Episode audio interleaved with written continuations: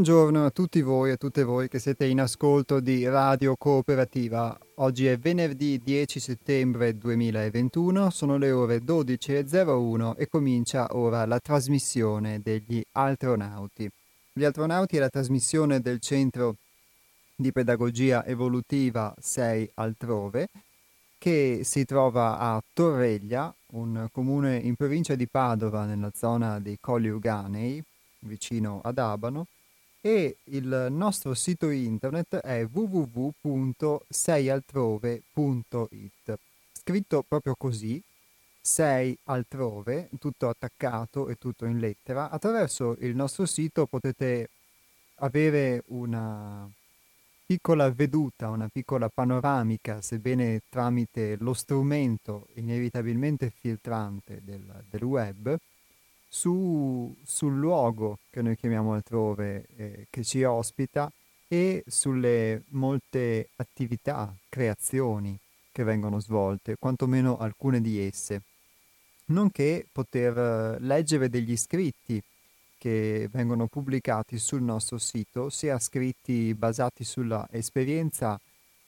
vissuta in questi anni e trascritti attraverso Hermes, molti dei quali anche in uh, libri che poi abbiamo pubblicato come casa editrice, sei altrove edizioni, di cui trovate anche riferimenti e la possibilità di acquisto sempre sul sito, e molto molto altro.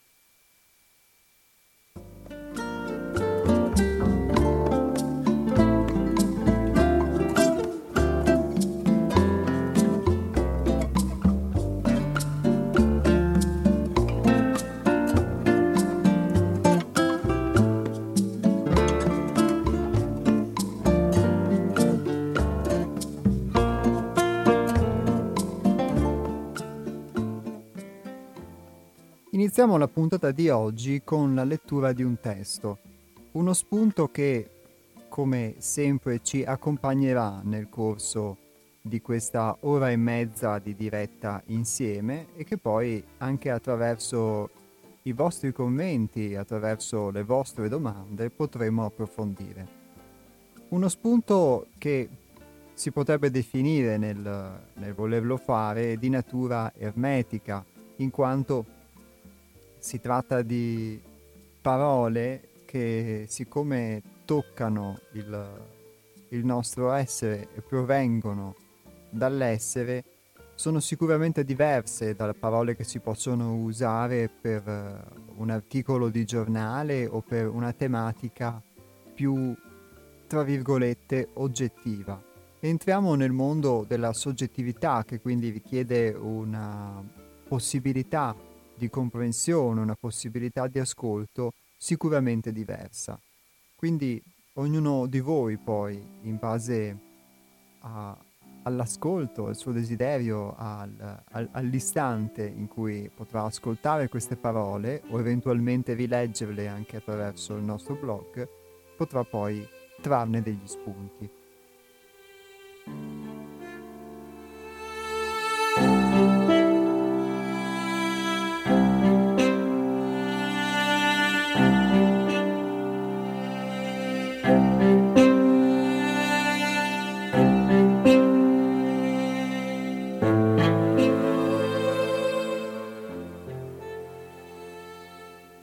Possibile essere abbastanza liberi e disponibili a ricevere ciò che ignoriamo e che non conosciamo, velato dietro tutti i nostri avidi movimenti catturati verso l'esterno?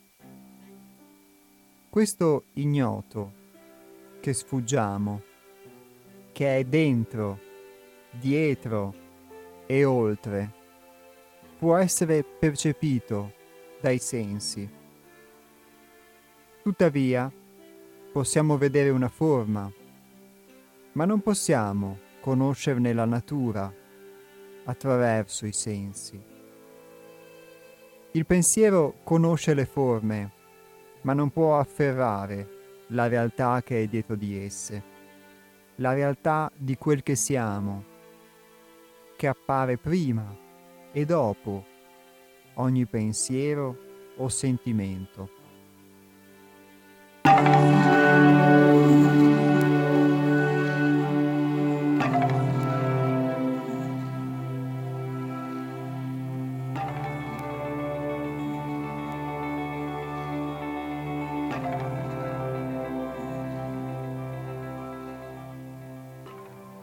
Quello di cui facciamo esperienza suoni, forme, colori, pensieri, non può esistere senza uno sfondo.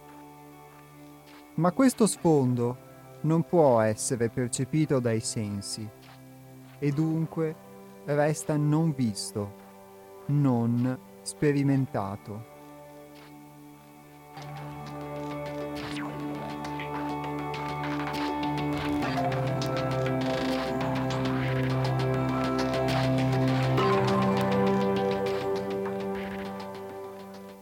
Le forme e la realtà fanno parte di un unico tutto, ma esistono in dimensioni diverse. La realtà dell'essere opera su un altro livello.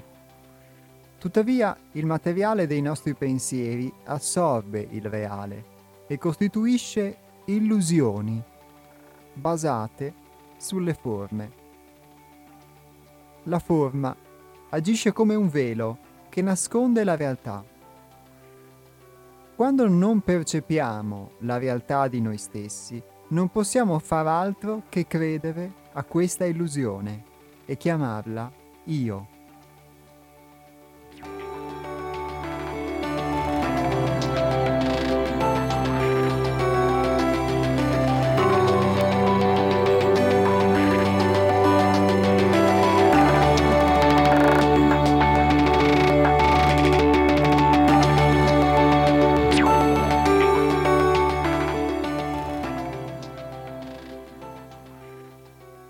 Ciò nonostante, l'illusione è solo un miraggio che si dissolve nel momento in cui ci si risveglia all'essenza da cui affiora un altro tipo di pensiero, lucido e intelligente, un pensiero di un altro livello, di un'altra dimensione.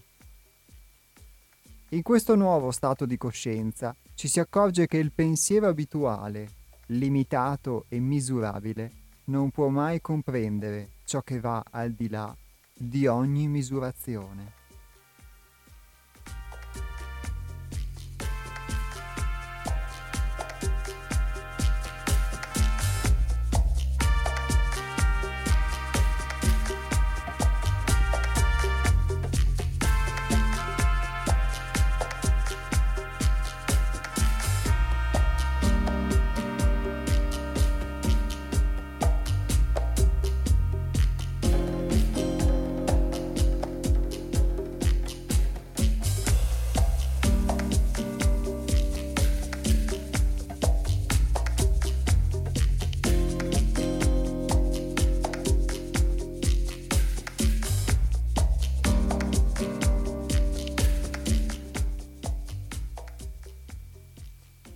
Con la nostra visione abitudinaria vediamo l'aspetto fisico del mondo.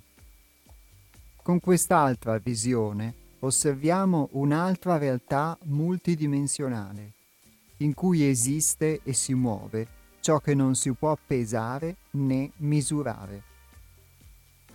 La visione non dipende dal pensiero. Il vedere è intuire, è conoscere.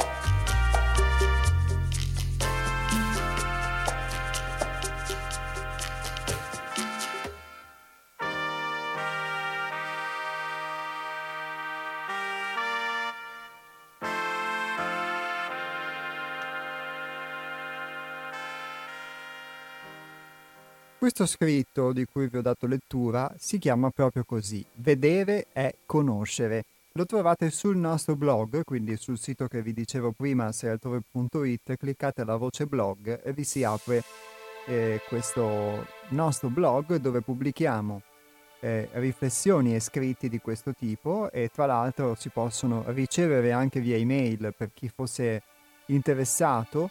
Eh, inviamo un'email la domenica mattina con eh, un estratto del, del, pensiero scelto per questa settimana e uno può leggerlo e quindi dalla mail cliccare e aprirsi il, il testo che se lo desidera, se è curioso di leggerlo, può anche fungere da, da una possibile ispirazione domenicale, in una giornata in cui ci si dedica di solito al riposo o ad attività diverse rispetto a quelle ordinarie, anche parole che eh, provengono da un contesto diverso dall'ordinario possono essere di aiuto in questo senso.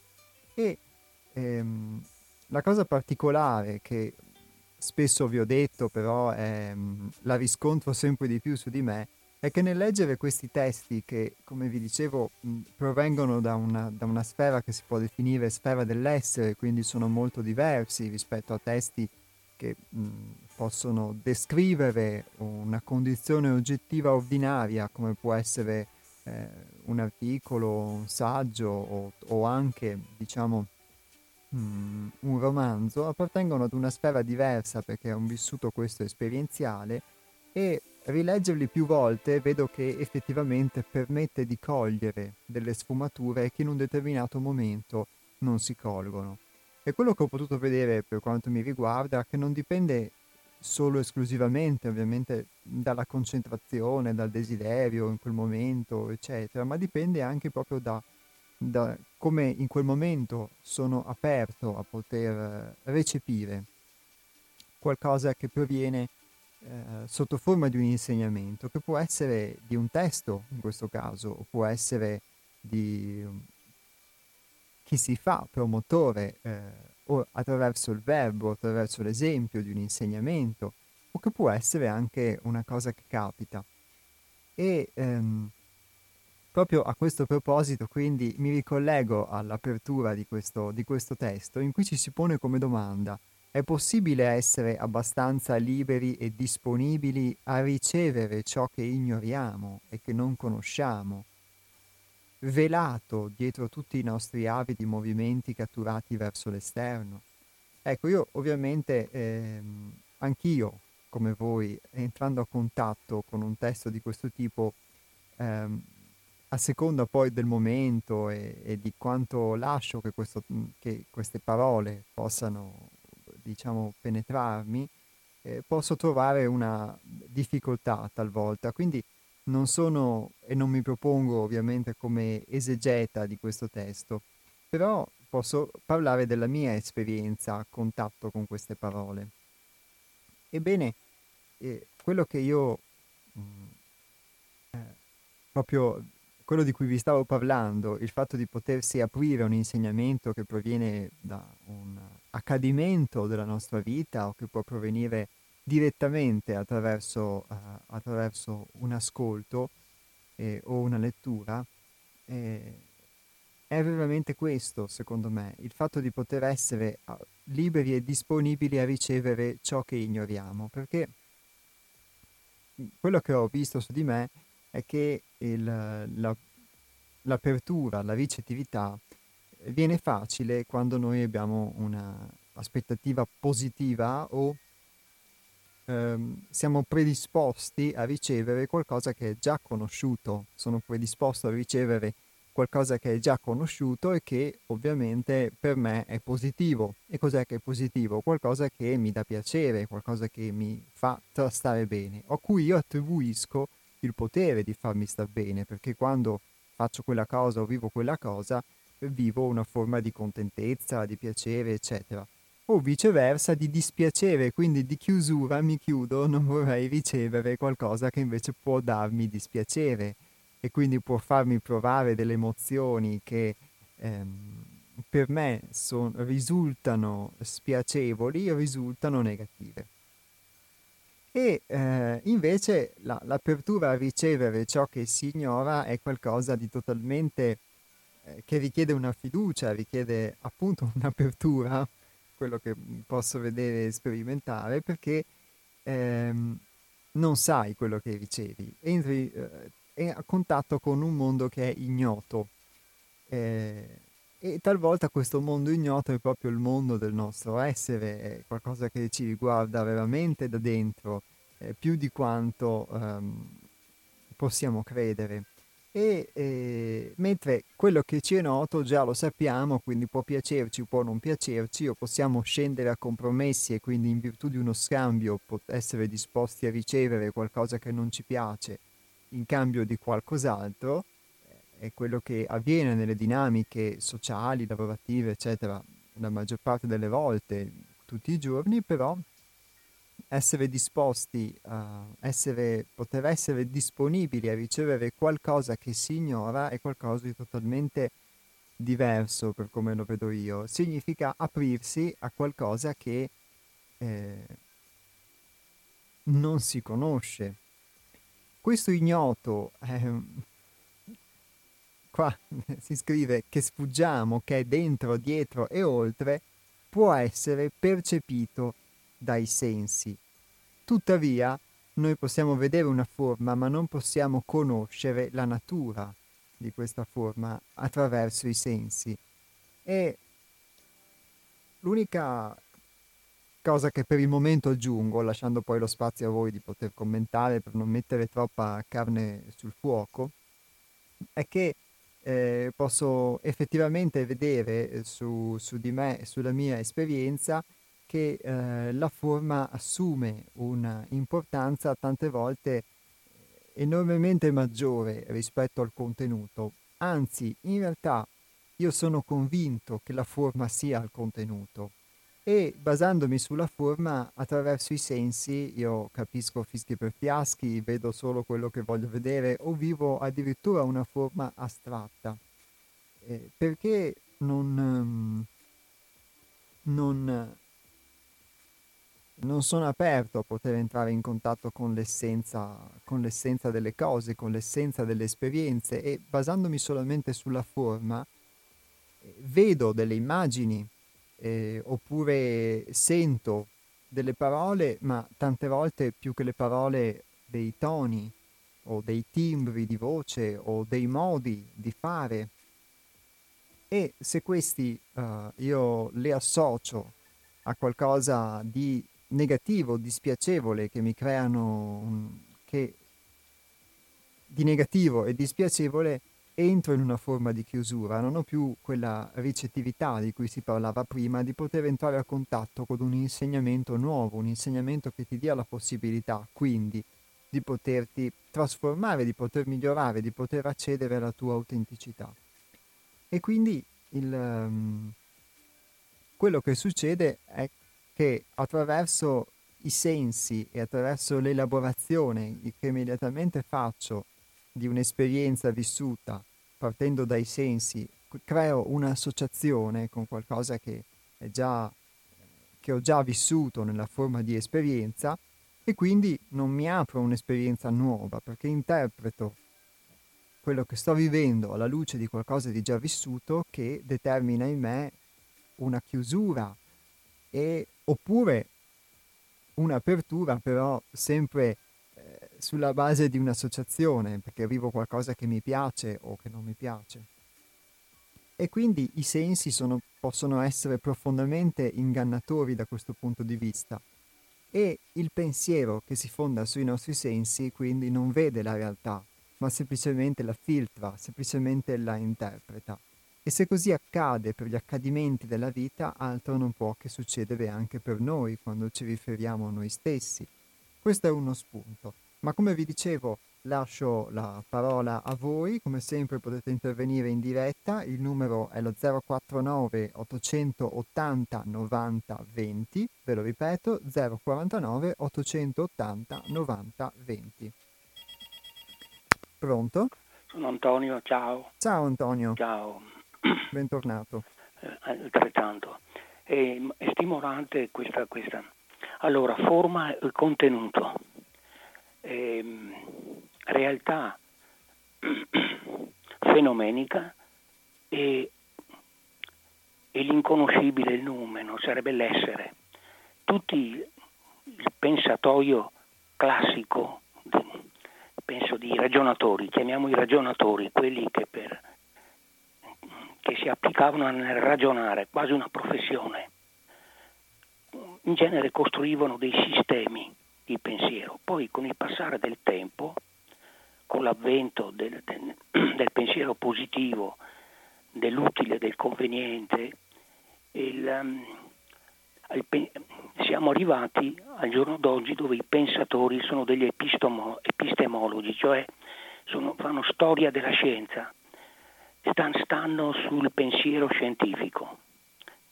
E qui si ripropone la questione tua, forme o contenuti. Allora il pensiero scientifico non si, non si chiede, non si pone neanche perché dà per presupposto che il livello, il livello veritativo dell'essere umano sia un livello che non può andare oltre certi limiti. Quindi si accontenta, ci accontenta che è bellissimo, e va sempre più a fondo nel, nel vedere come, come, come funzionano le cose, non cosa sono le cose. La scienza, lo scienziato, non si chiede cos'è l'essere, si chiede come funziona l'universo, come funziona il tutto attraverso l'osservazione del reale, sia con i sensi, con la, ma anche con gli strumenti soprattutto. E, e il, il principio di non contraddizione e il principio di causa-effetto. Questo, ecco, ora la domanda che mi pongo è questa, rispetto al tuo tema, al tema che avevi posto, la, la giusta distanza dalla realtà, la mia giusta distanza dalla realtà, la baso sulla mente, sul cuore, sull'intuito, la realtà io la intuisco con la semplice, con la semplice razionalità posso arrivare alla realtà o la realtà è un qualcosa che mi è vietata, la realtà profonda, profonda. quello che è dietro le forme è, è qualcosa che mi è vietato come una lumaca che non può capire più di tanto una, un, una, un, essere che a livello eh, evolutivo è un livello, ecco. Quindi il, il, questo problema dell'approccio alla realtà avviene attraverso la fede, attraverso l'irrazionale. Io credo e non mi pongo tanti problemi. Io no, non sto lì a fare tante disquisizioni, il sesso degli angeli, io mi, mi baso sul, dice, molte volte sento il fattibile, ciò che è fattibile ciò che io concretamente riesco. Ecco, allora uno si basa su quel livello lì. Bon. C'è quell'altro che dice no, io questo non mi basta. Io ho un'inquietudine personale per cui il, il semplice, la semplice urgenza del vivere, non, non attardarsi sugli ieri, devo vivere, devo urge, la vita urge, non sto lì a fare tante, a tante chiacchiere, a tante eh, elucubrazioni. Ecco, e quindi, quindi questo, l'approccio giusto, quello che tu suggerisci, qual è? Rispetto al, all'essere, che sarebbe in filosofia già ontologia, un discorso sull'essere, o rispetto alla, a quello che abbiamo attorno, quello che noi semplici uomini della strada esco fuori, saluto un segno di riconoscimento e mi metto a parlare con l'amico attorno magari bevendo un caffè, eccetera, e, par- e si parla. E si parla di tutto. E si parla anche di un argomento come quello che hai posto tu. Ecco, di, eh, la, la, la, qual, qual, è l'approccio, se non vogliamo dire più giusto, che, eh, qual è la, una appropriata, opportuna distanza da quello che ci circonda. Ti saluto, grazie per, per, per il tema proposto. Grazie a te Antonio ciao, per il ciao. tuo intervento, alla prossima.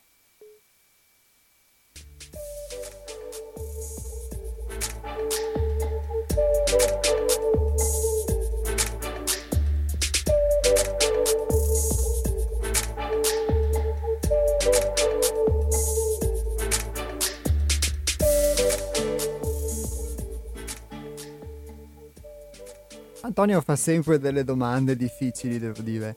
E, ehm, in realtà sono domande che sono perfettamente in linea, emergono con, con i testi che vengono affrontati e con, e, e con l'esperienza poi che mh, posso porre proprio come strumento per una comprensione o per una delucidazione. E, mh, diciamo che l'aspetto che tocca Antonio è, è molto sentito e capita spesso nel, nei, nei suoi interventi in cui lui fa questa, io la vedo così almeno, questo distinguo o questa, chiede questa necessità di chiarezza tra questo che è il mondo interiore di cui si parlava, dell'essere, del, dell'altrove, questo mondo che è oltre la forma che non può essere percepito dai sensi e poi di fatto il mondo in cui viviamo. E quindi se ho capito bene il mondo dei sensi e anche il mondo delle altre persone, il mondo delle eh, convenzioni se vogliamo eccetera quindi come, eh, come conciliare questa cosa forse inconciliabile o, o quantomeno eh, lui chiede quale approccio e quale, quale, quale, distanza poteva avere. Io questo ovviamente non, non lo so, io posso mh, parlare di quello che ho, ho esperito finora. E, ehm, sicuramente quello che ho potuto comprendere in, misura, in una certa misura vivere è il fatto che prima di tutto ero convinto di poter essere avulso dal mondo che mi circonda, in realtà ne sono figlio, ne sono prodotto, ne sono eh, forgiato e formato della stessa materia. E quindi anche tante volte nella illusione che si può avere o vivere di essere separati dal mondo, in realtà se ne è figli, se ne è materia costituente, secondo me, più di quanto si creda nel nostro modo di pensare, nel nostro modo di rapportarci appunto con gli altri, ma anche con noi stessi, alla fine anche se mi ritrovo ad essere da solo, i pensieri che posso avere su di me sono pensieri che um, possono essere standardizzati e applicabili anche a tantissimi altri contesti individuali, quindi non sono uh, unicamente miei, non sono particolari. In questo senso, quindi, il, uh, siamo molto più figli di questo mondo forse di quanto, di quanto possiamo credere. E l'unica cosa che mi sento di, di poter dire è che più eh, forse si riesce ad accorgersi di questo e quindi ad accorgersi di, um, uh, di come questi meccanismi ci eh, governino, ci, eh, tra virgolette, prendano il posto di noi stessi nella nostra vita e quindi più riusciamo anche a vedere questo aspetto che vi dicevo, eh, che vi raccontavo dei sensi e quindi del, di come tante volte nel mio caso posso vedere che un timbro di voce, una parola o un'immagine li associo e questi possono produrre in me un'emozione, una chiusura o un'emozione di altro tipo e quindi una mia reazione solamente in virtù di un'associazione, quindi di un'interpretazione che ho fatto di quello che i miei sensi eh, mi hanno trasmesso, ma è solamente un'interpretazione. E poi tutto questo nasce da un, un, qualcosa di più grande che però io posso appunto intuire, ma in quel momento se eh, sviluppo un ragionamento o provo a interpretare la realtà sulla base di, delle associazioni che ho fatto a quello che i miei sensi hanno percepito, creo, mi creo una realtà immaginaria che non ha nulla a che vedere con il mondo che mi circonda. E quindi in realtà eh, mi astraggo ancora di più sotto certi aspetti dal mondo. Quindi questo percorso, questo, questa dinamica, se vogliamo, ecco, è una mm, dinamica che ci porta a contatto con la realtà, perché permette quindi forse di poter avere una giusta distanza dalle proprie illusioni, in questo senso, più che una giusta distanza dal, dal mondo una giusta distanza dalle proprie illusioni. E quindi Sicuramente potrei fare un, um, usare uno slogan, cioè quella famosa frase che altre volte poi abbiamo usato nel corso della trasmissione, che è di San Paolo, di siate, eh, che invitava il, i, in una delle sue lettere comunque i, i suoi lettori, i suoi fedeli a vivere nel mondo ma non essere del mondo. Però di fatto finché non riesco a vivere questo, eh, questa cosa, questa frase che vi propongo resta solo uno slogan. E eh, quello che posso vedere è che la giusta distanza forse che si può prendere eh, è dalle proprie illusioni, tante volte dalle proprie idee quando ci si può accorgere, si è disposti ad accettarlo, che sono, eh, non corrispondono alla realtà.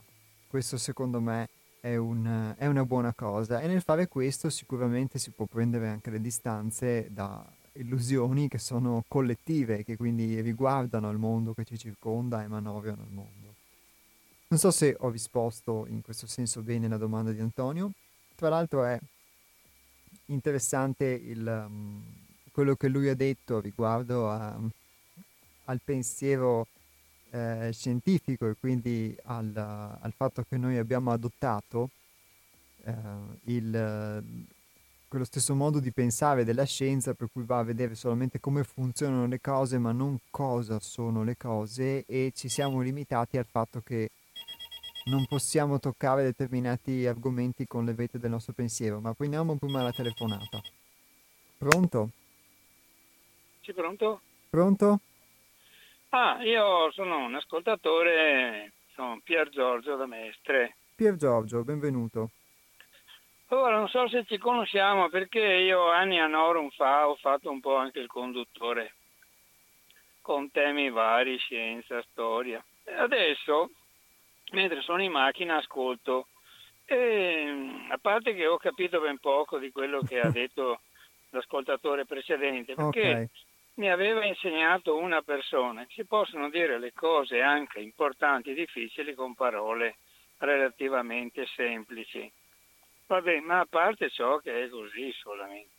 Volevo invece, anche perché mi hanno fatto applicare la psicologia eccetera, eccetera, al lavoro, eh, far presente che mh, mm, discorsi che in questo momento sono in corso qui eh, dipendono in gran parte dagli esempi che i giovani ricevono, che ancora prima di aver formulato il senso critico, e poi dalla televisione che sembra il grande stregone, il cellulare, eccetera. Allora eh, c'è stato un gruppo di insegnanti che recentemente hanno pubblicato un articolo in cui parla eh, cattiva maestra la televisione perché quei vari programmi e qui sono anche mi ricordo dei nomi citati la D'Urso, De Filippi eccetera che fanno risaltare solo chi è più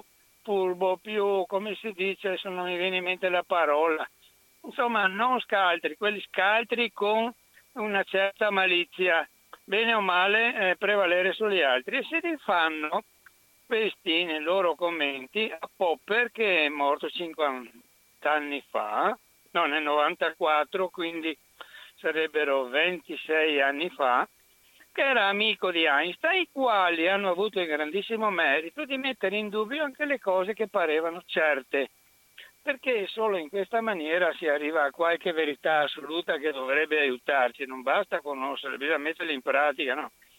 E dicono che la televisione relativizza un po' tutto, che rende superficiale eh, e banale eh, gli ideali, i valori che, che, mette da parte la famiglia eh, e via di seguito, no? E dice che questi eh, noi li paghiamo, questi eh, chiama, spettacoli, ma eh, che questi sono complici e promotori di un perverso processo mediatico che ha inculcato, parole di Popero qui la Puntino, la convinzione di una realizzazione basata esclusivamente sull'apparenza, sull'ostentazione della fama, sulle, sui valori anti-omeostatici, perché vuol dire, uno dice, non valgo niente su tante cose, però corro forte in macchina, no? Sul successo della bellezza, sulla costante ricerca dell'applauso, è un elenco che è impressionante, sull'approvazione del pubblico indipendentemente dal contenuto. Infatti basta guardare certi balli, eccetera. Allora io dico che poi a valle di tutto questo ci sono le guerre, le ingiustizie, le catastrofi, la corruzione de- della civiltà e quindi anche poi non parliamo di, di regole e di eh, cultura e tutto quello che, che ne consegue, tanto per, dire io interrogo spesso dei giovani, hanno mai sentito nominare il Manzoni.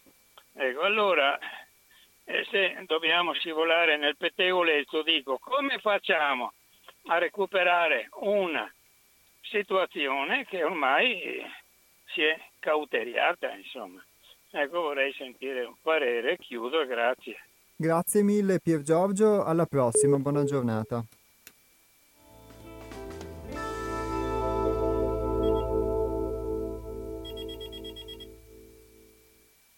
Pronto? Pronto, buongiorno, sono Gianluigi da Refrontolo. Buongiorno Ho ascoltato Gianluigi. la tua telefonata, la tua trasmissione. Scusami un attimo che abbasso la radio. Sì. Ecco, eh, potrei riassumere un po' quello che hai letto e detto nella eh, disponibilità ad ascoltare, diciamo, le, gli altri. Però vorrei entrare su una, su, sulle, sui contenuti di quello che hai detto, no? in un modo diciamo laico, ecologico.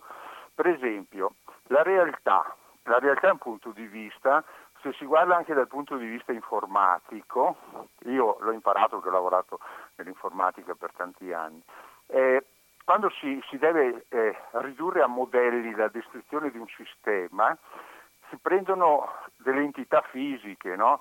eh, un tavolo, una casa, un luogo, un cliente, un'azienda, eccetera, e si relazionano fra di loro queste entità fisiche, ma quando le si deve definire in termini di caratteristiche, eh, ogni eh, entità, una casa, un luogo, eccetera, deve avere una serie di attributi che dipendono dal soggetto che guarda queste entità.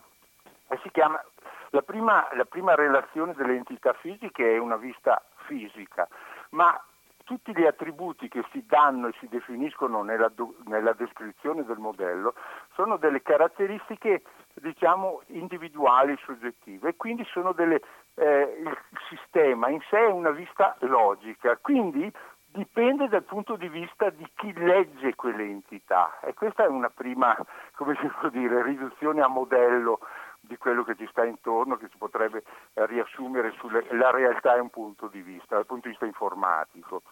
L'altro discorso invece è quello della capacità degli esseri viventi di essere, come si può dire, capaci di vedere la realtà nella sua integrità.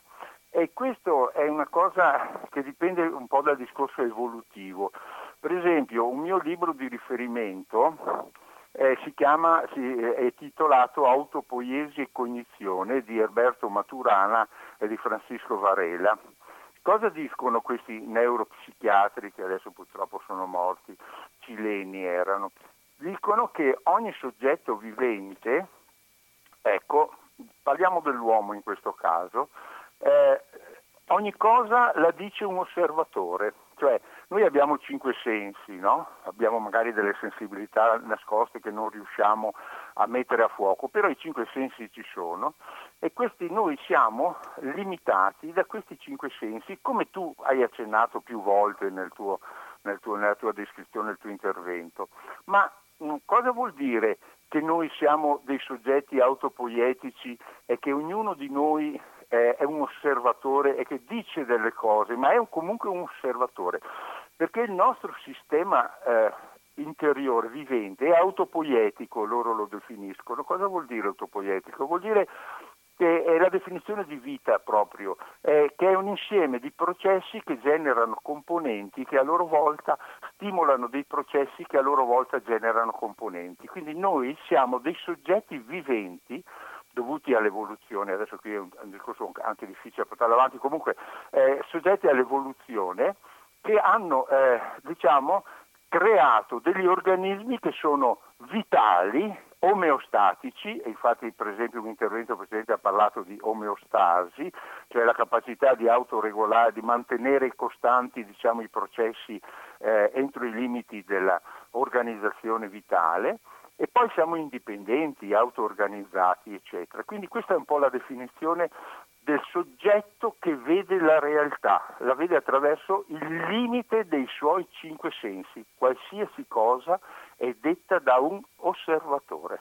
Ecco, questa è un po' la mia, la mia sintesi, diciamo, che si agganciava un po' alla tua, alla tua relazione iniziale.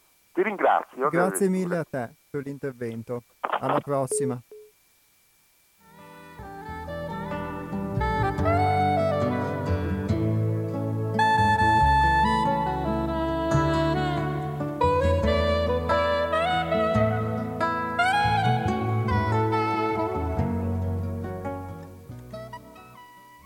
Grazie a Pier Giorgio e a Gianluigi che non avevano mai chiamato in diretta, quindi è bello sempre sentire delle voci nuove con uh, dei nuovi punti di vista.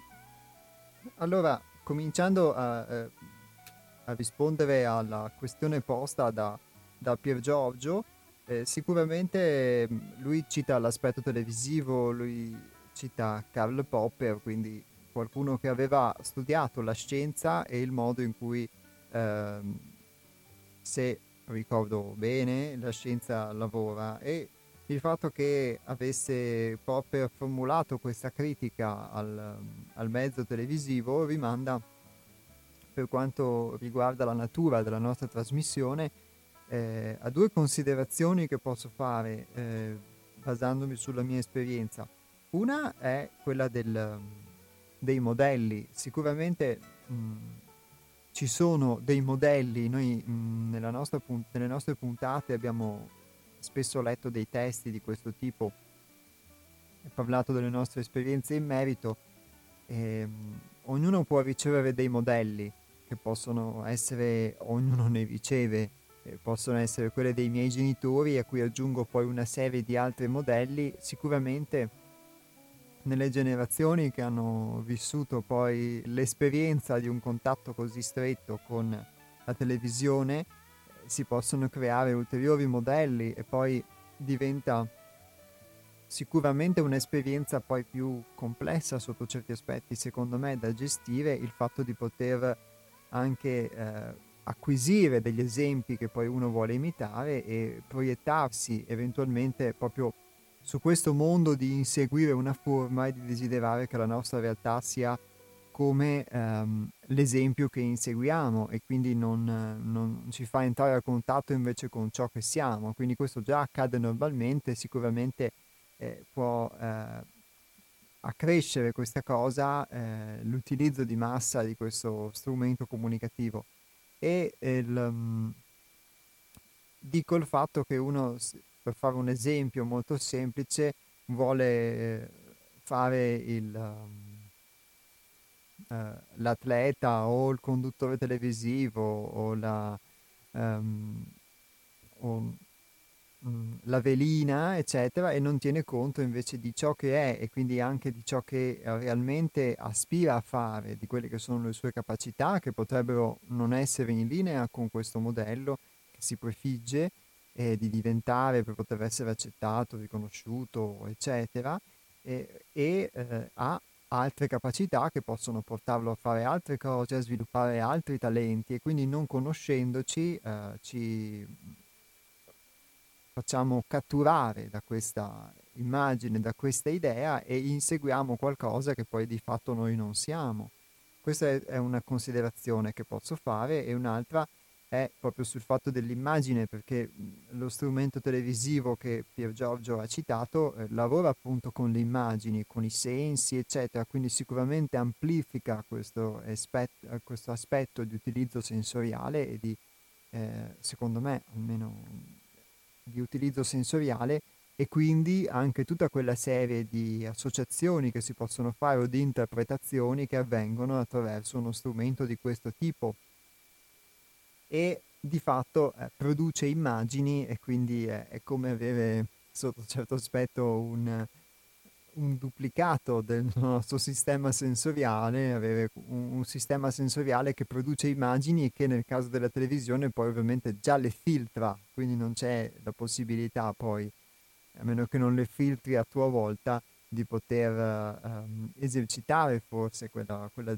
quella, distanza di cui parlava Antonio. Quindi queste sono due considerazioni che posso fare. Non, non posso rispondere alla domanda um, ovviamente in modo pertinente che lui pone, cioè come fare per risolvere questo problema, perché credo che, oltre che ovviamente non lo so, ovviamente qui si si tratta l'aspetto problematico, non si tratta l'aspetto positivo di poter eh, entrare in contatto con realtà lontane parlare di cose lontane che un tempo sicuramente era più difficile poter fare senza la televisione eh, o senza la radio, appunto.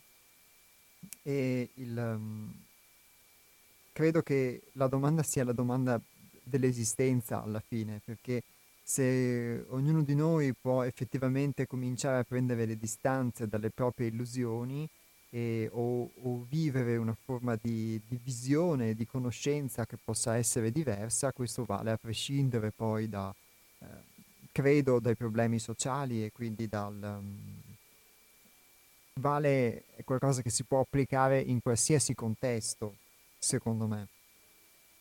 E invece eh, per quanto riguarda Gianluigi, la citazione che ha fatto lo, mh, mm, lo ringrazio molto, non ero edotto su, uh, sulle cose di cui lui ha parlato, ci ritrovo sicuramente molti aspetti di quelli proposti anche attraverso il testo. Nel mio modo di essere che posso riscontrare in, in un uh, percorso di autoconoscenza, eh, mi ritrovo molto in quello che lui dice sul fatto che eh, le cose mutano a seconda del punto di vista e quindi eh, se ho capito bene le entità che compongono un sistema quindi possono essere definite in base al punto di vista dell'osservatore così come nel fatto che eh, io posso, essere, posso definirmi come un, un insieme di processi che genera componenti che poi generano ulteriori processi, che generano ulteriori componenti, eccetera. Un po' un, sotto certi aspetti un circolo chiuso. Secondo me, da un punto di vista mentale, è molto ehm, funzionale questa immagine che Gianluigi ha dato per poter eh, comprendere, avere un'idea di come funzionano questi nostri meccanismi di cui, parla, di cui parliamo spesso, di cui ho parlato spesso, ma tante volte uno può non, non, afferrare ciò di cui parlo, perché come vi dicevo prima è qualcosa che è soprattutto vissuto attraverso l'esperienza. E il, quello che riscontro è che spesso questi um, processi che poi generano componenti, che generano altri processi, e quindi l'aspetto che vi citavo della reazione che posso avere di fronte ad una interpretazione dei dati sensoriali, quindi rispetto ad un'immagine, rispetto ad una, ad una forma isolata invece dal contesto da cui proviene, dalla natura di quel fenomeno, sicuramente questo genera in me un processo, quindi il fatto di sentire mh, una parola o un tono di voce e questo in, lo associo a qualcosa ad una esperienza che può essere per me negativa e questo può produrre in me una chiusura o una arrabbiatura o un intristimento, eccetera. E tante volte quello che in me eh, vedo accadere non ha nulla a che fare con quello che effettivamente accade, perché quel tono a me, eh, io do il potere a quel tono di generare in me tutta una serie di reazioni che posso vivere ma che non, che non, c'entrano niente con quello che è accaduto, perché quello che è accaduto è in realtà l'utilizzo di un tono del tutto casuale o dovuto uh, a, a tutt'altri motivi che non hanno niente a che fare con come lo, io, io lo interpreto. E quindi in questo caso sicuramente, per rimanere su questo esempio, questo è un componente, cioè il fatto che io filtri questa esperienza in questo modo che genera in me un processo, il quale poi si autoalimenta costantemente.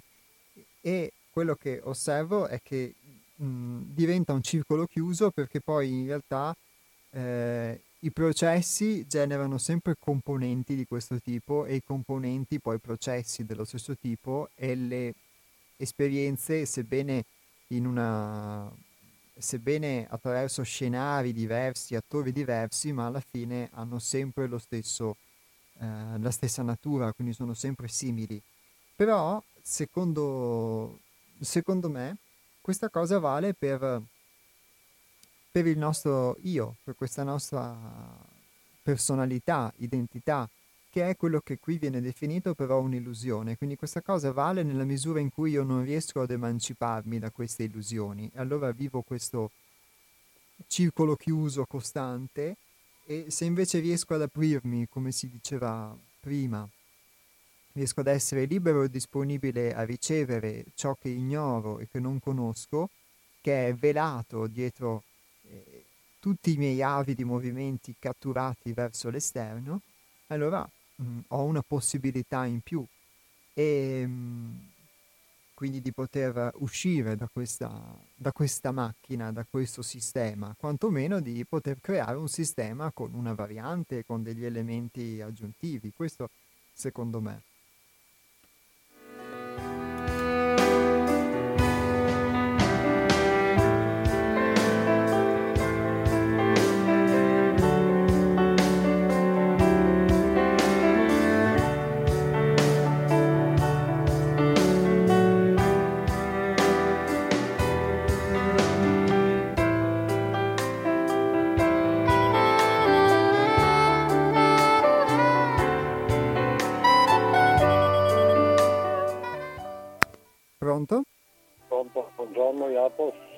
Tutti i partecipanti. Ciao Nick. Sì, io imparo da tutti, eh. mi confesso, perché non è possibile da solo arrivare. Eh, tanti conflitti che ho avuto sulla filosofia classica è che si trattava che la filosofia, il cavallo della battaglia della filosofia è psicologia che più di 17 secoli ha preso una grande piega. Qualcuno non voleva l'arroganza, no? Hanno chiuso tutte le scuole e l'hanno fatto nella forma che volevano. Non è passato, purtroppo non sanno che noi viviamo in universale. Quando tocchiamo la parola mente universale ce l'hanno tutti, ma non vanno in particolare. Prassi, sempre fuori di essa. I migliori che ho conosciuto da 3.000 anni e oggi non è che ho una critica da fare, ma non sono filosofi. Perché non sono filosofi? Sono specializzati parzialmente nelle conoscenze che hanno percepito o ricevuto quel che è rimasto e passano da una mano in un'altra tramite la scrittura. Arte è la medicina, ma quando si tratta dell'arte, poesia, pittura, eh, poema, prosa e tutte quelle cose lì, se andiamo a cercarli sul serio, sono esportati dal mondo esterno, fermati e distribuiti.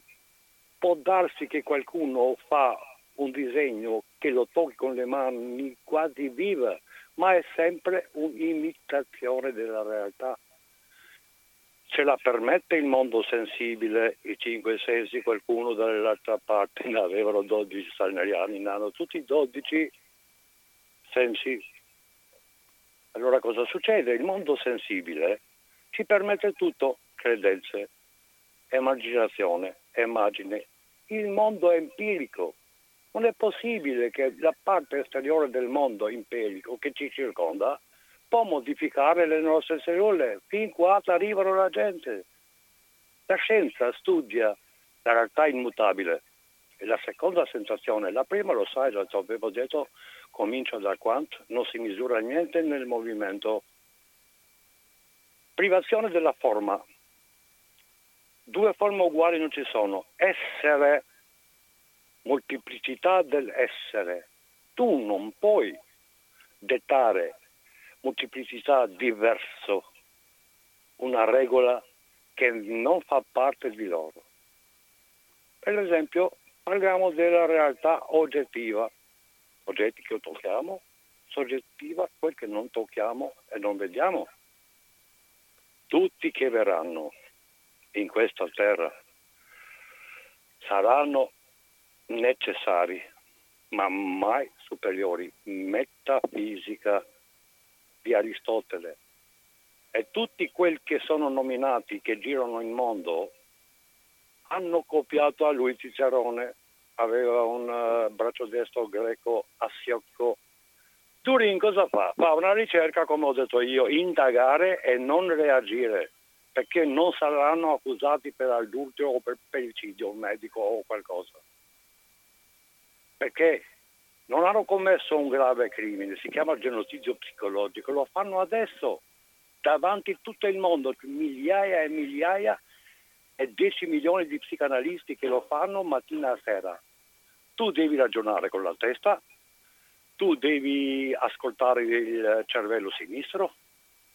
Hanno inventato dopo teocrazia, antropologia e altre cose che li conosci bene.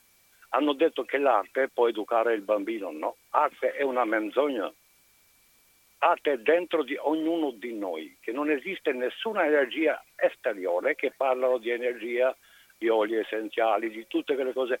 Nessun movimento non può arrivare sull'intelletto. Il capo, c'è uno che governa e l'altro viene governato e si chiama il corpo fisico.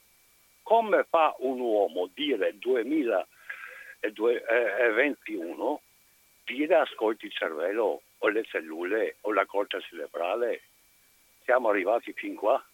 Questo è il più grande crimine che possono fare i nostri figli. Grazie, pretendono, pretendono, ancora che esistono le scuole educare, sì, pedagogia in prospettiva, ma i primi sono stati università cattolica parzialmente perché non hanno loro la facoltà psicologica per vedere tutte le cose che ha lasciato il Signore là, Stagirita, Aristotele, Socrate e Platone, no era una bomba ma ha commesso grandi errori. Ha commesso con i pitagorici e tutti gli altri, numerologia, oroscopi, eh? tutte le cose. Va bene Nick, grazie, alla cioè, prossima. Noi, noi siamo una roba impressionante, una roba che non esiste in nessun'arma, anche la Terra, anche noi, che ci può scomparire dalla realtà.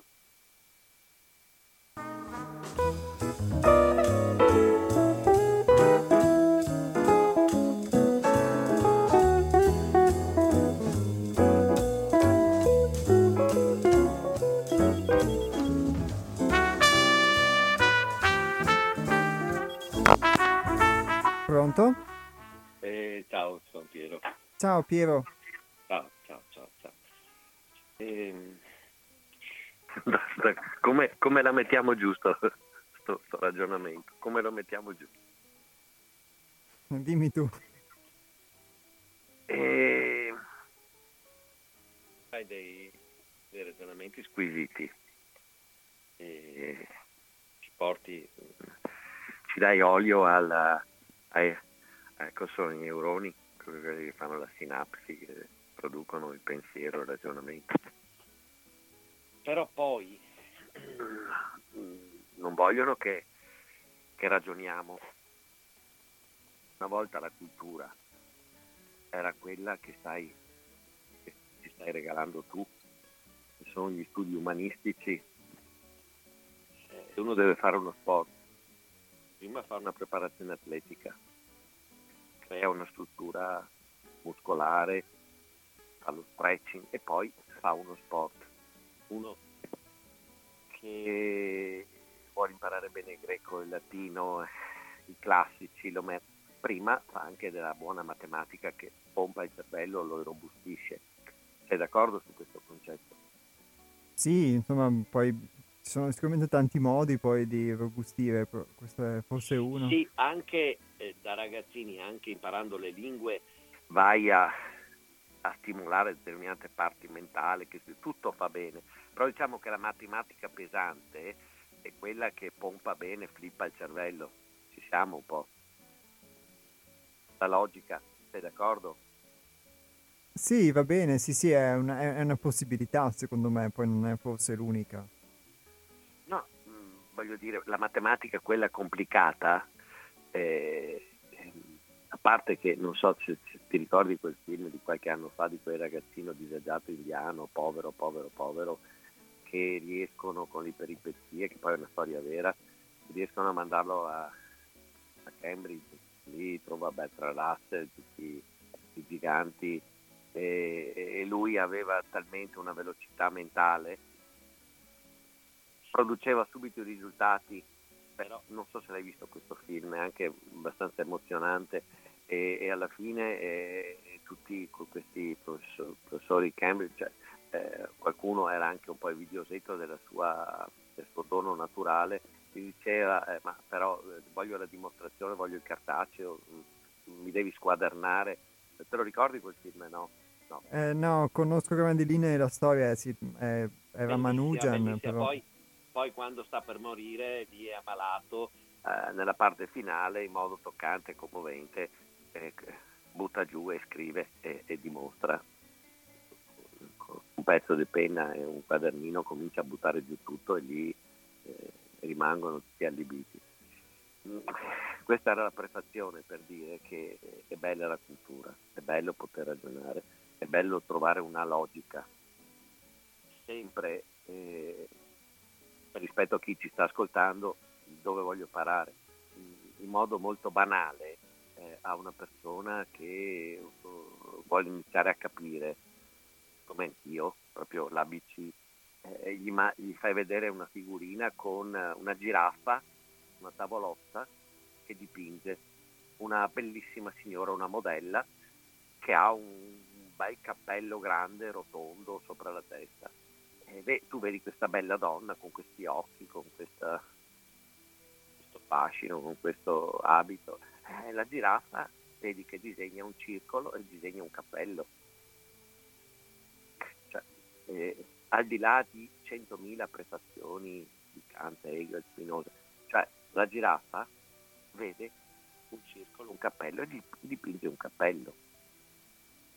Ognuno dipinge il proprio quadro c'è una lezione universitaria a Barcellona dove un insegnante di filosofia dice ai suoi allievi, ai suoi ragazzi, adesso arriverà, tra virgolette, quello stronzo che arriva sempre tardi con una faccia pure antipatica, rampollo di famiglia ricca e che lo tollero per, perché, perché così.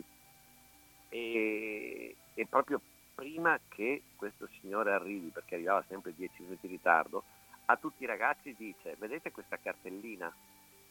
Eh, questa cartellina di che colore è? E tutti dicono verde, no? Ecco, eh, facciamo un esperimento. Quando entra questo stronzo, questo allievo ritardatario stronzo, eh, io gli faccio la domanda di colore della cartellina e tutte direte rossa e praticamente quando arriva questo, questo ritardatario seriale si siede con questa faccia antipatica, c'è la scenetta, dice che la carpetta che colore è?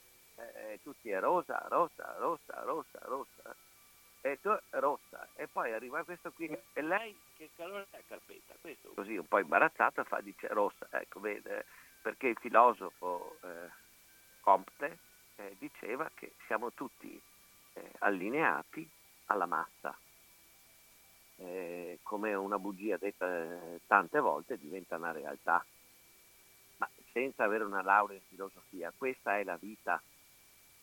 Nel 1953 mi sembra che sia alzato un signore in Parlamento, ha battuto i pugni sul tavolo quando hanno aperto i licei anche a, a, alla povera gente e ha detto basta dare cultura perché la gente si sveglia e poi vuole ha le esigenze, vuole giustizia.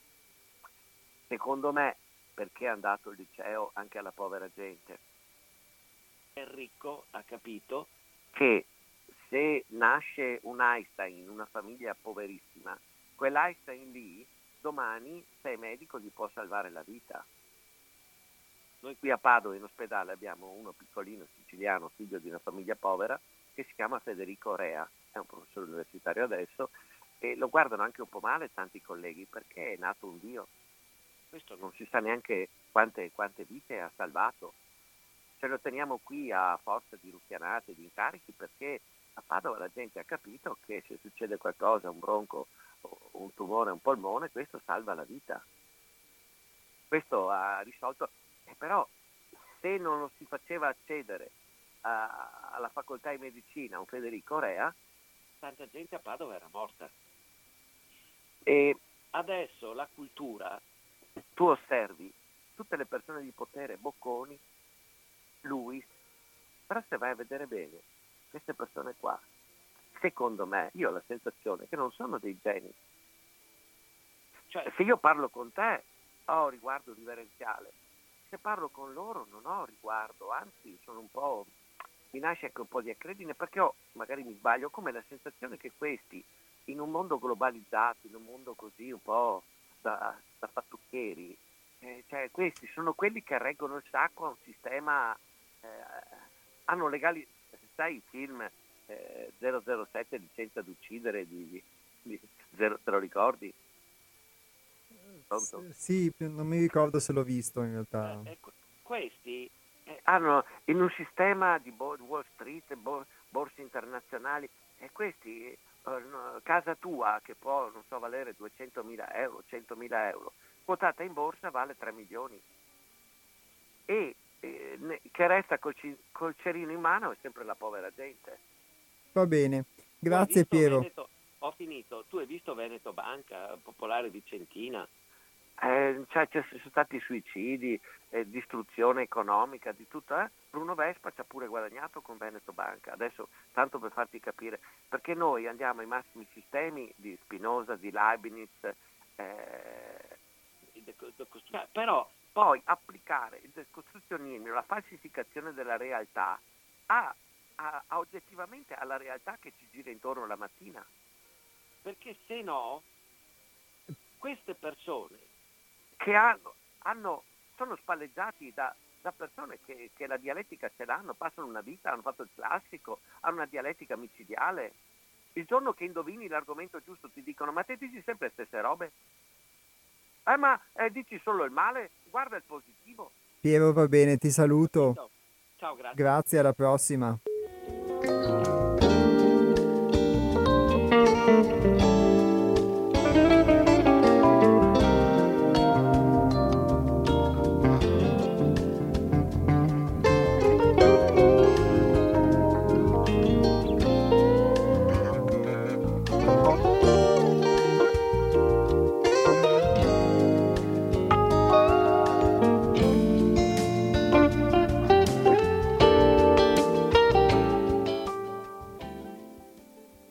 Toccando tanti argomenti che sono sicuramente a lato del, del testo che abbiamo introdotto, tante volte però si rischia di andare un po' fuori tema. Tornando quindi al nucleo principale, all'essenza il più possibile della puntata di oggi, allora colgo qualche spunto ovviamente anche dalle ultime telefonate che ringrazio mh, mm, quelle di Nick e di Piero eh, l'aspetto che citava Nick è, è interessante, lui mh, mm, si rifà spesso a Platone e Aristotele, però, eh, mm, più, soprattutto Aristotele, e, però citava una cosa, poi a modo suo ognuno usa un suo linguaggio, chi più polemico, chi meno, e ehm, citava il fatto che si inviti molto spesso a, a, ragionare unicamente, a focalizzarci, a focalizzarsi unicamente sull'aspetto ragionativo dell'emisfero sinistro, sul pensiero, eccetera, e sul fatto che sia il pensiero che razionalmente, ragionevolmente, eccetera, determini poi eh, la realtà, la vita che, eh, se ho capito bene, quindi quella è la nostra... Eh, è tutto, quindi lui con, da parte di Nick c'era questa contestazione nei confronti una, uh, degli psicologi e degli psichiatri sempre appunto per quanto ho capito, questo, dell'adozione di questo modello.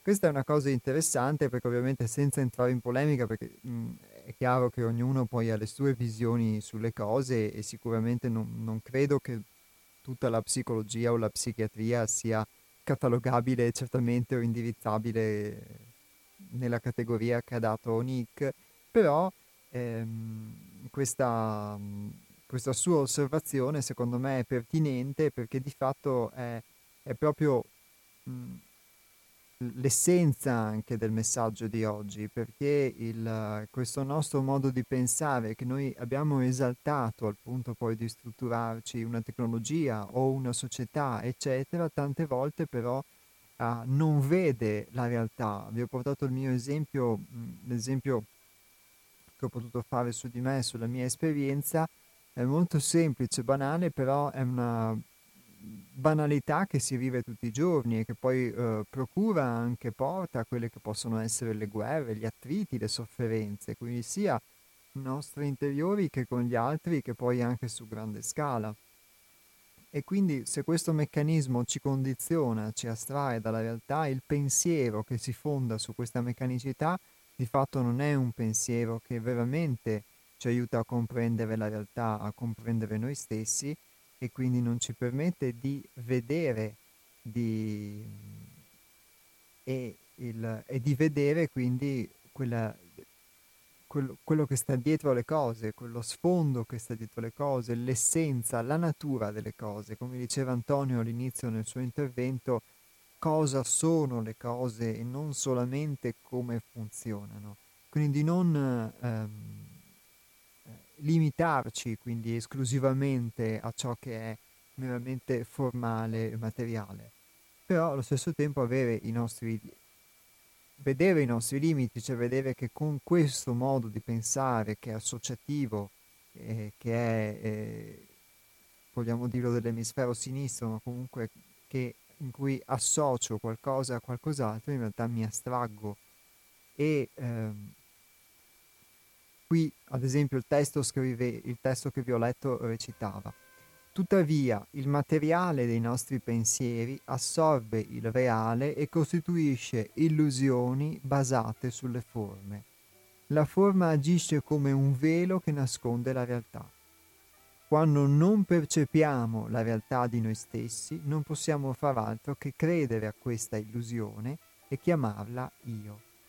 In questo senso, quindi, il, um, forse ci focalizziamo unicamente su questo io, cioè su, questo già, su quello che è già conosciuto e quindi filtriamo le cose in virtù di ciò che è conosciuto e non possiamo entrare a contatto con qualcosa di diverso, ne abbiamo paura e, e quindi non, non, creiamo in questo senso.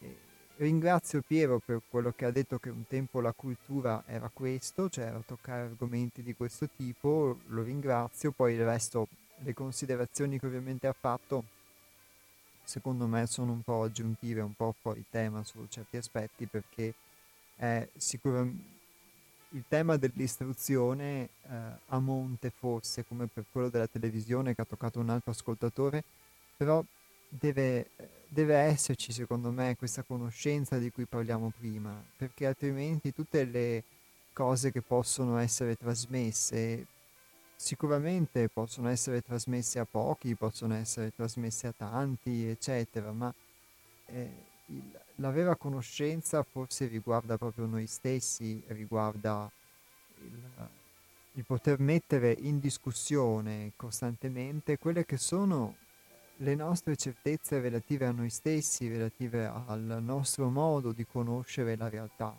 anche di tutti i giorni.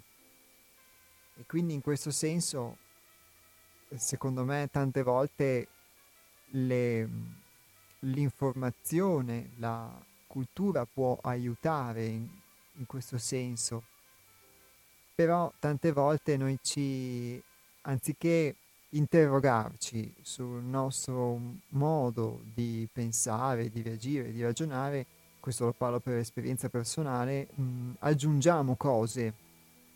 Quindi aggiungiamo cose che sappiamo, aggiungiamo elementi al nostro ragionamento, eccetera, però così facendo eh, eh, portiamo acqua sempre al nostro mulino, che è quel circolo poi di cui citava un ascoltatore precedente autopoietico, quel sistema che si riproduce quindi costantemente e, eh, e non ne usciamo fuori.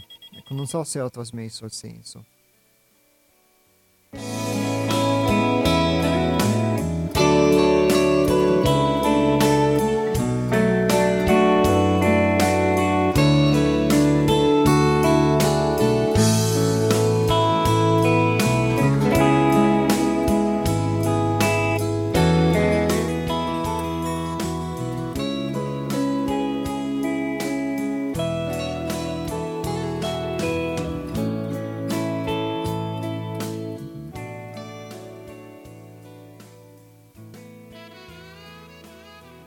Frattempo, tra una telefonata e l'altra, era arrivato un messaggio che dice Vittorio Espamer, il medico dei fiori, individuò la serotonina, eh, l'ormone della felicità, quando scoprì che tutte le endorfine erano molto più potenti e soprattutto efficaci di tutti i farmaci sintetici, come l'eroina, che però non sono gratis. Le case farmaceutiche gli tagliarono i finanziamenti. Salute a a te e a Nick Dennis.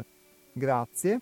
Eh, il numero per gli sms, per chi volesse questi dieci minuti che, che ci restano, interagire, interagire, con noi tramite sms è il eh, 345 18 91 68 5. Ripeto, 345 18 91 68 5.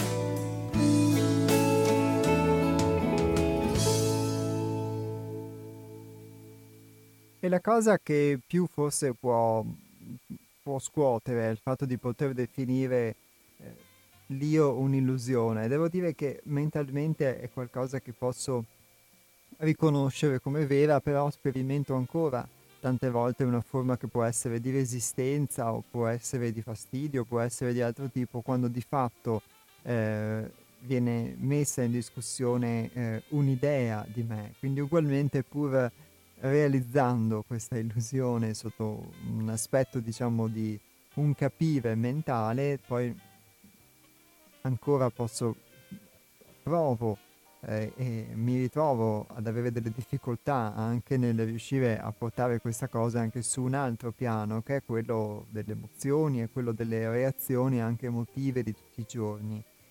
E, ehm, e quindi questa esperienza eh, può avere anche la, il valore, la funzione.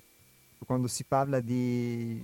si insiste molto anche in, alcune, in alcuni interventi, eh, giustamente ponendo ognuno il proprio punto di vista, sull'aspetto del raziocinio e del ragionamento. Quello sicuramente funziona, però è una parte della realtà. Ci sono delle parti di noi che noi spesso non osserviamo e che non sono ragionevoli, hanno le loro ragioni e quindi se vogliamo parlare di ragione in questo aspetto di poter conoscere noi stessi, quindi non solo applicare una filosofia, non solo conoscere una filosofia o riconoscerla valida, eh, propria o presa in prestito da altri, ma poter eh, applicarla o poter confrontarla con la nostra realtà, allora secondo me la nostra ragione, la nostra ragionevolezza dovrebbe eh, poter comprendere anche queste sfere dell'essere che sono la nostra sfera emotiva e di altro tipo. E allora per quanto riguarda noi stessi andiamo già forse oltre quella che è la forma e ci avviciniamo a poter conoscere la natura delle cose, poter conoscere di più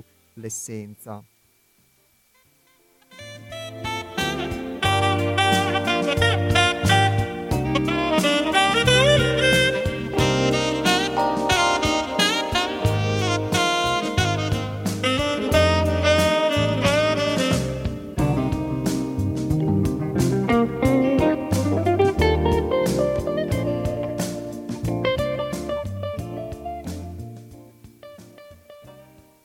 Quando non percepiamo la realtà di noi stessi, non possiamo far altro che credere a questa illusione e chiamarla io. Ciò nonostante l'illusione è solo un miraggio che si dissolve nel momento in cui ci si risveglia all'essenza, da cui affiora un altro tipo di pensiero, lucido e intelligente, un pensiero di un altro livello, di un'altra dimensione. In questo nuovo stato di coscienza ci si accorge che il pensiero abituale limitato e misurabile, non può mai comprendere ciò che va al di là di ogni misurazione.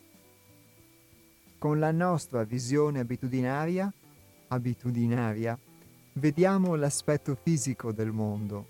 Con quest'altra visione osserviamo un'altra realtà, multidimensionale, in cui esiste e si muove ciò che non si può pesare né misurare. La visione non dipende dal pensiero. Il vedere è intuire, è conoscere.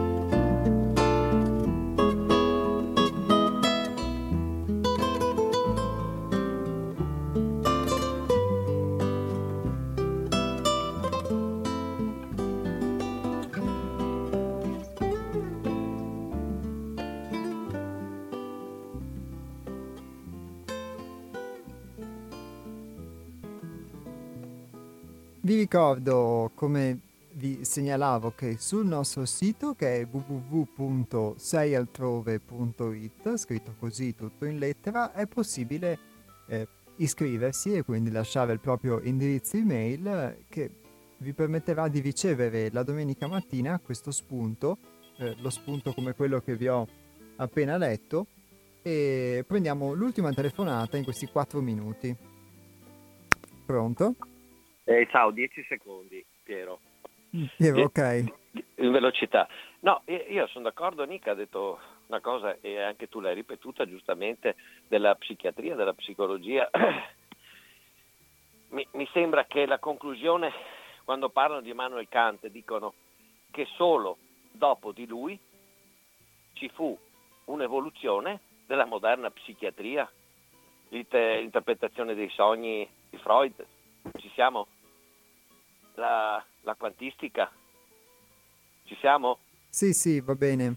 Eh, eh, eh, ma a quello, per ripetere quello che dici tu, che a livello di fenomenologia e, e di empirismo, lo stesso Kant, cioè, col, col suo fattore noumenico, con le sue categorie interpretative, certo che se a scuola, a ragazzino, riescono a farlo innamorare del pensiero, della verità, e gli danno quelle basi che sono le tre critiche, pura pratica giudizio. La commissione del tribunale del boh, devo ragionare così, allora mi comporto così. Che è tutta quella proiezione che poi la commissione, che è quel fattore esoterico e, anche mistico di questo è bello perché è bello, ti porta a, que- a quella logica mentale che vai a crearti anche la pratica. Perché poi la metafisica è l'annusare la realtà quando tu hai flippato il cervello come ti avevo fatto in prefazione. Quando il cervello potente e quando hai studiato, cioè una persona nasce con una buona dotazione mentale e siamo a livello analisi 1, analisi 2 di matematica e le tre critiche e i greci e, e insomma 4-5 cosucce le ha assimilate bene, le ha digerite e se ne è innamorato, cioè è, è, si è attaccato alla fune di questi giganti intellettuali che avevano già capito tutto. Cioè, non è che si fa infinocchiare da quattro chiacchieroni attuali. Ho capito il senso, perfetto. Ciao. Grazie Piero. Ciao, grazie. Ciao.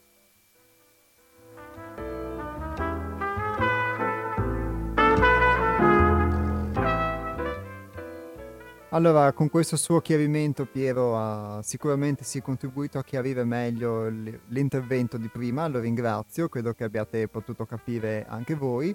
Eh, sicuramente una cosa che posso aggiungere è che ovviamente qui non si, non si tratta di buttare via quello che, che, che, può darci il nostro modo di pensare abitudinario, almeno secondo me, però è il, per quello che ho potuto esperire, ma di riconoscerne i limiti e quindi usarlo nelle funzioni di questi limiti, mm, in funzione dei propri limiti e quindi eh, sappiamo che posso, col- posso, usare il coltello per tagliare il pane, e, però eh, se devo um, avvitare una vite mm, è più difficile farlo con il coltello, invece con il cacciavite riesco a usarlo meglio.